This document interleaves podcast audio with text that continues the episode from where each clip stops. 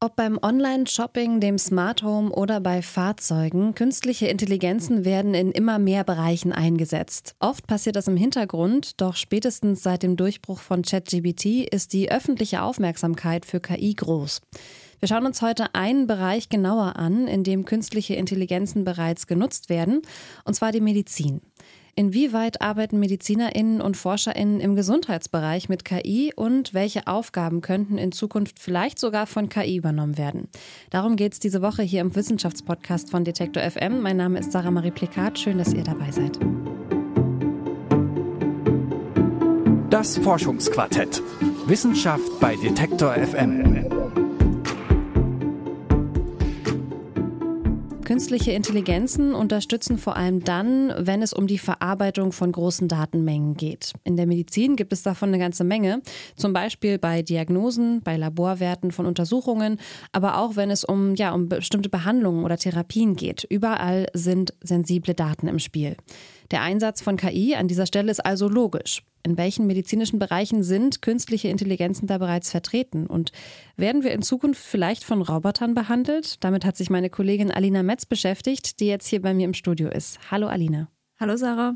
Zwei große Themen hast du dir da vorgenommen. Einmal die Medizin und künstliche Intelligenz. Wo fängt man da denn am besten an? Ja, wie du es eben gesagt hast, äh, gibt es ja verschiedene Bereiche. Zum einen die Forschung und dann noch die Praxis. Und in beiden wird auch im Endeffekt schon seit Jahren mit künstlichen Intelligenzen gearbeitet, vor allem zum Datensammeln und Auswerten. Also genau das, was du meintest, wenn es zum Beispiel um Blutwerte geht oder auch bei Hirnscans oder alles, was quasi in diese Richtung geht. Und als ich mit meiner Recherche zu diesem Thema begonnen habe, habe ich erstmal irgendwie nur an die Forschung gedacht. Das war so mein erster Impuls. Tatsächlich sind aber die meisten von uns täglich schon mit dem Einsatz von KI in der Medizin konfrontiert. Inwieweit? Ja, inzwischen ähm, genau werden von uns allen eigentlich irgendwie irgendwo Gesundheitsdaten gesammelt, zum Beispiel über eine Smartwatch oder auch über ein Fitnessarmband. Also da geht es ja dann um solche Fragen, wie viele Schritte habe ich am Tag gemacht, wie hoch ist mein Puls oder auch wie hoch ist mein Bluthochdruck. All sowas ähm, ja, kann ja mittlerweile oder können die meisten Uhren. Ähm, und ich, ich habe zwar nicht so eine Uhr, aber auf meinem Handy, da ist eine Gesundheits-App vorinstalliert gewesen und die sammelt ja auch Daten von mir ich sag's mal so, ob ich es jetzt will oder ob ich es nicht will. Und die werden dann am Ende natürlich verarbeitet und das machen dann meistens Computerprogramme oder halt auch künstliche Intelligenzen. Mm, diese berühmten 10.000 Schritte. Ich erinnere mich jedes Mal, wenn ich eine lange Wanderung gemacht habe, dann ploppte da auf meinem Telefon was auf. Ich kenne nicht nur solche Schrittzähler, sondern kenne zum Beispiel auch so Menstruations-Apps. Also da kann man dann eingeben, wann die eigene Periode beginnt. Die App äh, sagt einem dann, wann der Eisprung ist, wann die fruchtbaren Tage sind, wann, ähm, ja, wann dann die nächste Periode beginnt und so weiter.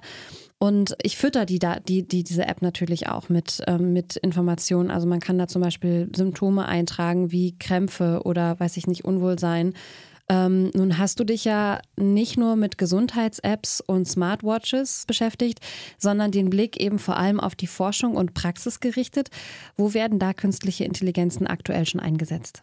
Ja, eigentlich in fast allen Bereichen. Also äh, so erstmal ganz simpel gesagt. Eine genauere Antwort auf die Frage, die habe ich von Professor Dr. Andreas Keller bekommen. Er leitet die Abteilung für klinische Bioinformatik am Institut für pharmazeutische Forschung in Saarbrücken und auch die gleichnamige Abteilung am Uniklinikum des Saarlandes. Ja, ich meine, künstliche Intelligenz ist ja unter anderem gut darin, Bilder auszuwerten. Und wenn wir an Medizin denken, dann besteht die ganz oft aus Bildern. Ob das jetzt Röntgenbilder, Computertomographie, MRT, aber auch Ultraschall, Netzhautscan sind. Und bei der Auswertung dieser Bilder ist es heute so, dass die künstliche Intelligenz schon ganz enorm weiterhelfen kann. Das geht aber auch noch weit darüber hinaus, zum Beispiel in der personalisierten Medizin, wie Therapien am besten eingesetzt werden. Auch in der Grundlagenforschung, also in der Innovation in der Medizin, kommt die KI zum Tragen. Das heißt, ein menschliches System ist so komplex, zelluläre Systeme. Ähm, hier hilft uns ein Computer, die enormen Datenmengen zu verstehen, sodass wir dann auch vielleicht in Zukunft neue Medikamente mit KI entwickeln können.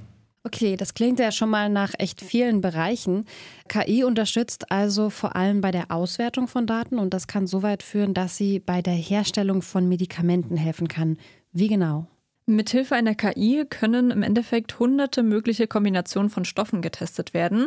Und dabei ist auch erstmal egal quasi, wobei das Medikament am Ende helfen soll. Also man muss gar nicht sagen, okay, ich möchte das jetzt gegen den Erreger haben, sondern die kann allgemein erstmal ganz viel testen und da dann eventuell mögliche Lösungen finden. Zuerst mal glaube ich, dass es völlig unabhängig der tatsächlichen Anwendung wichtig ist, dass wir den Prozess, wie wir Medikamente entwickeln, effizienter gestalten. Letzten Endes ist es so, dass das ähm, das ganze Schlüssel-Schloss-Prinzip ist. Das heißt, irgendwo im Körper haben wir ein Protein, das ist das Schloss, und wir haben einen Schlüssel, das ist das Medikament, das dagegen wirken soll.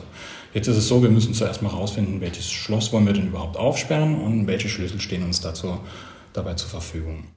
Dabei ist dieser Einsatz von KI nicht neu. Also vor drei Jahren zum Beispiel, da haben WissenschaftlerInnen mit Hilfe einer KI die Substanz Halicin entdeckt.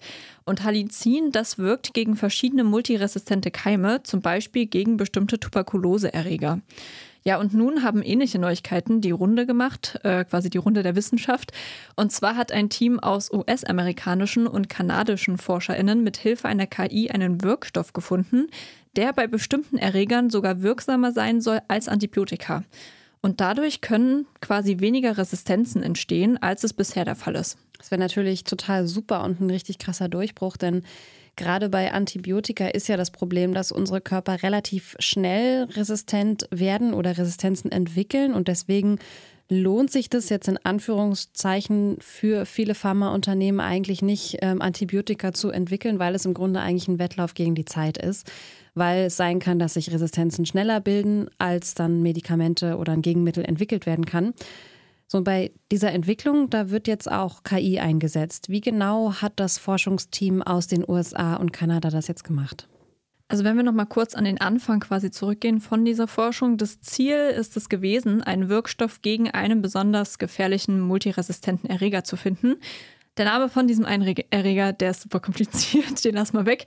Wichtig ist aber, dass der Keim ähm, tödliche Lungen- und Hirnhautentzündungen verursachen kann. Und um da einen Wirkstoff zu finden, haben die WissenschaftlerInnen ein Machine Learning Modell mit Daten trainiert. Diese Daten, die sind beim Testen von tausenden Substanzen entstanden. Ja, und im Endeffekt hat die KI innerhalb von zwei Stunden da quasi Daten geliefert. Und zwar hat sie gesagt, dass wenige hundert von diesen tausenden Substanzen als besonders erfolgsversprechend quasi gelten. Ja, und von denen wurde dann wiederum ein Teil im Labor getestet, wobei am Ende ein Wirkstoff besonders vielversprechend klang.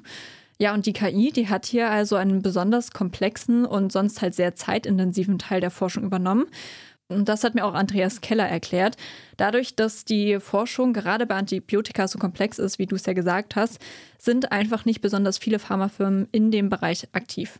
Das heißt, hier ist es ähm, besonders wichtig, dass wir die Prozesse effizienter gestalten können. Wir interessieren uns dabei besonders für Naturstoffe. Ich meine, Antibiotika sind viel Naturstoffe. Wir brauchen da nur an Penicillin zu denken.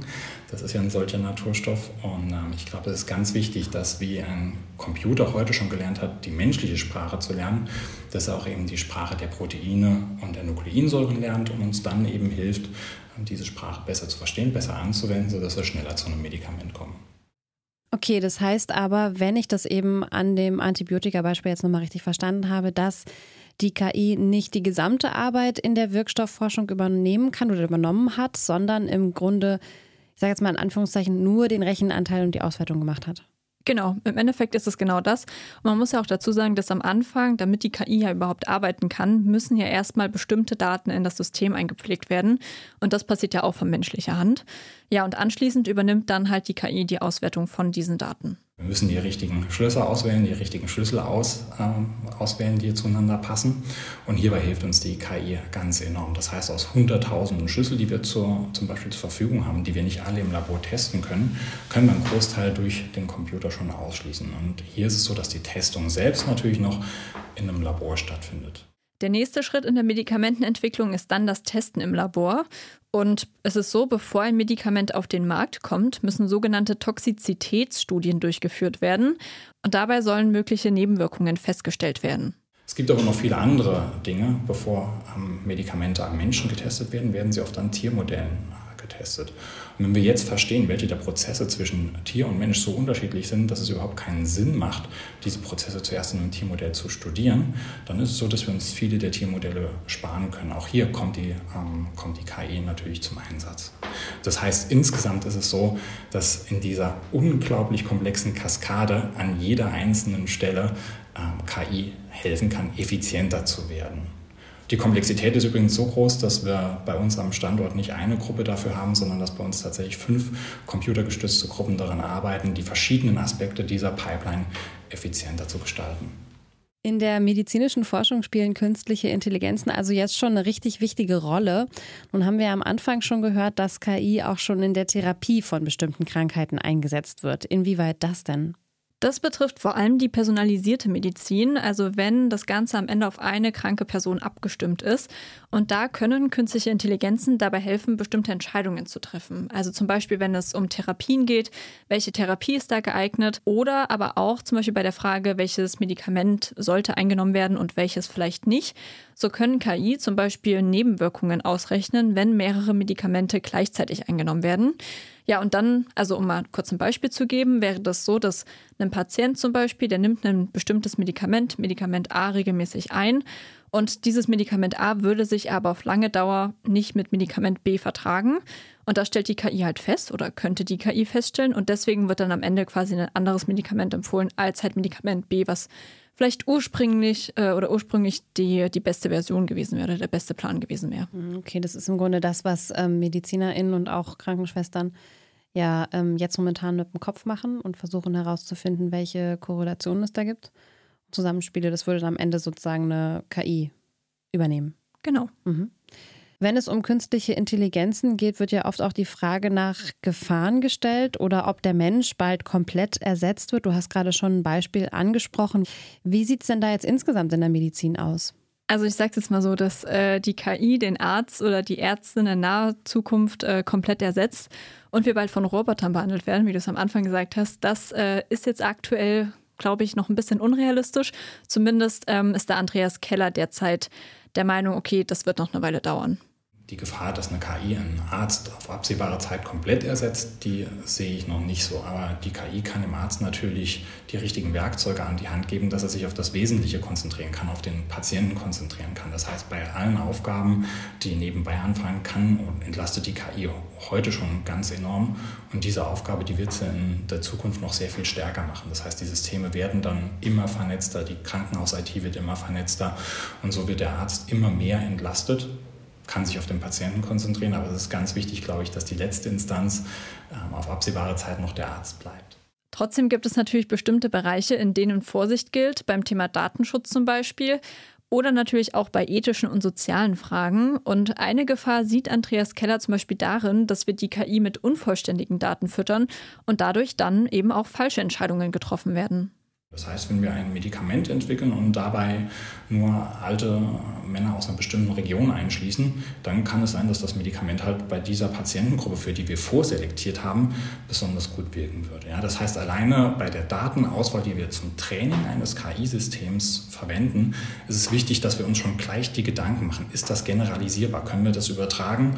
Kann das Medikament in anderen ethnischen Gruppen, in Afrika zum Beispiel wirken? Wirkt es bei einer Frau genau gleich wie bei einem Mann? Und ähm, diese Fragen, die müssen wir uns sehr stark stellen.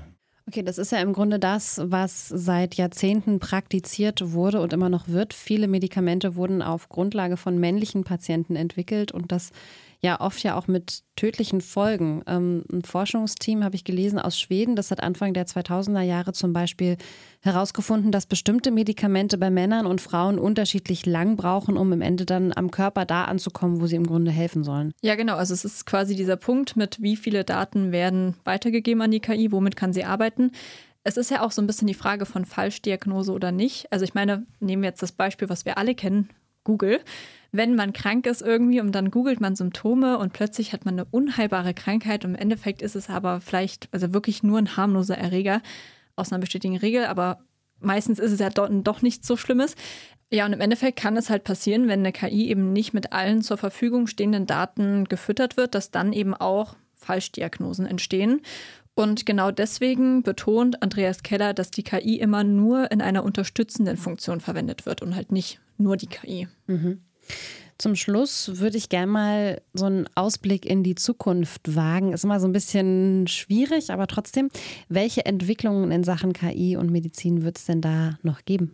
Ja, wie du es eben schon meinst, ist ein bisschen schwierig, das zu sagen. Ähm, liegt vor allem daran, dass die Forschung mit künstlichen Intelligenzen ja nicht überall durchgeführt wird. Also die Wahrscheinlichkeit, dass ein niedergelassener Arzt in einer kleinen Stadt mit KI arbeitet, ist dann doch geringer, als wenn es sich um ein modernes Uniklinikum handelt. Weil es dann am Ende auch eine finanzielle Frage ist, die Kleinstadt Praxis kann sich das dann die Software vielleicht nicht leisten, oder? Genau, genau. Also im Endeffekt ist es eine Frage, wie werden die unterstützt und wer kann sich das leisten, damit zu arbeiten oder nicht. Mhm. Und trotzdem ist sich Andreas Keller sicher, dass die Forschung aktuell in die richtige Richtung geht und vor allem halt auch neue Möglichkeiten bieten wird. Und seiner Meinung nach wird KI in Zukunft wirklich eine zentralere Rolle in der Medizin spielen, vor allem halt bei der Suche nach Wirkstoffen. Ich glaube, wir sind uns alle einig darüber, dass künstliche Intelligenz ein disruptives Potenzial in der Wirkstoffforschung hat. Im Moment sind es noch am Einzelbaustein. Ja, zum Beispiel die Proteinfaltung. Das war ein Problem, das Jahrzehnte ungelöst war, das dann mit AlphaFold quasi von heute auf morgen komplett gelöst werden konnte oder fast komplett gelöst werden konnte. Das war so eins dieser Beispiele, wo die KI eine sehr einschlagende Wirkung hatte.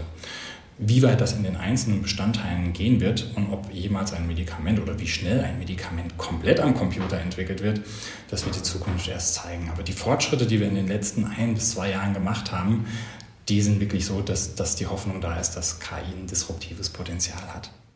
In welchen Bereichen der Medizin werden künstliche Intelligenzen bereits genutzt und welche Aufgaben können in Zukunft noch stärker unterstützt werden? Darüber hat meine Kollegin Alina Metz mit Professor Dr. Andreas Keller vom Institut für pharmazeutische Forschung in Saarbrücken gesprochen. Vielen Dank für deine Recherche, Alina. Gerne.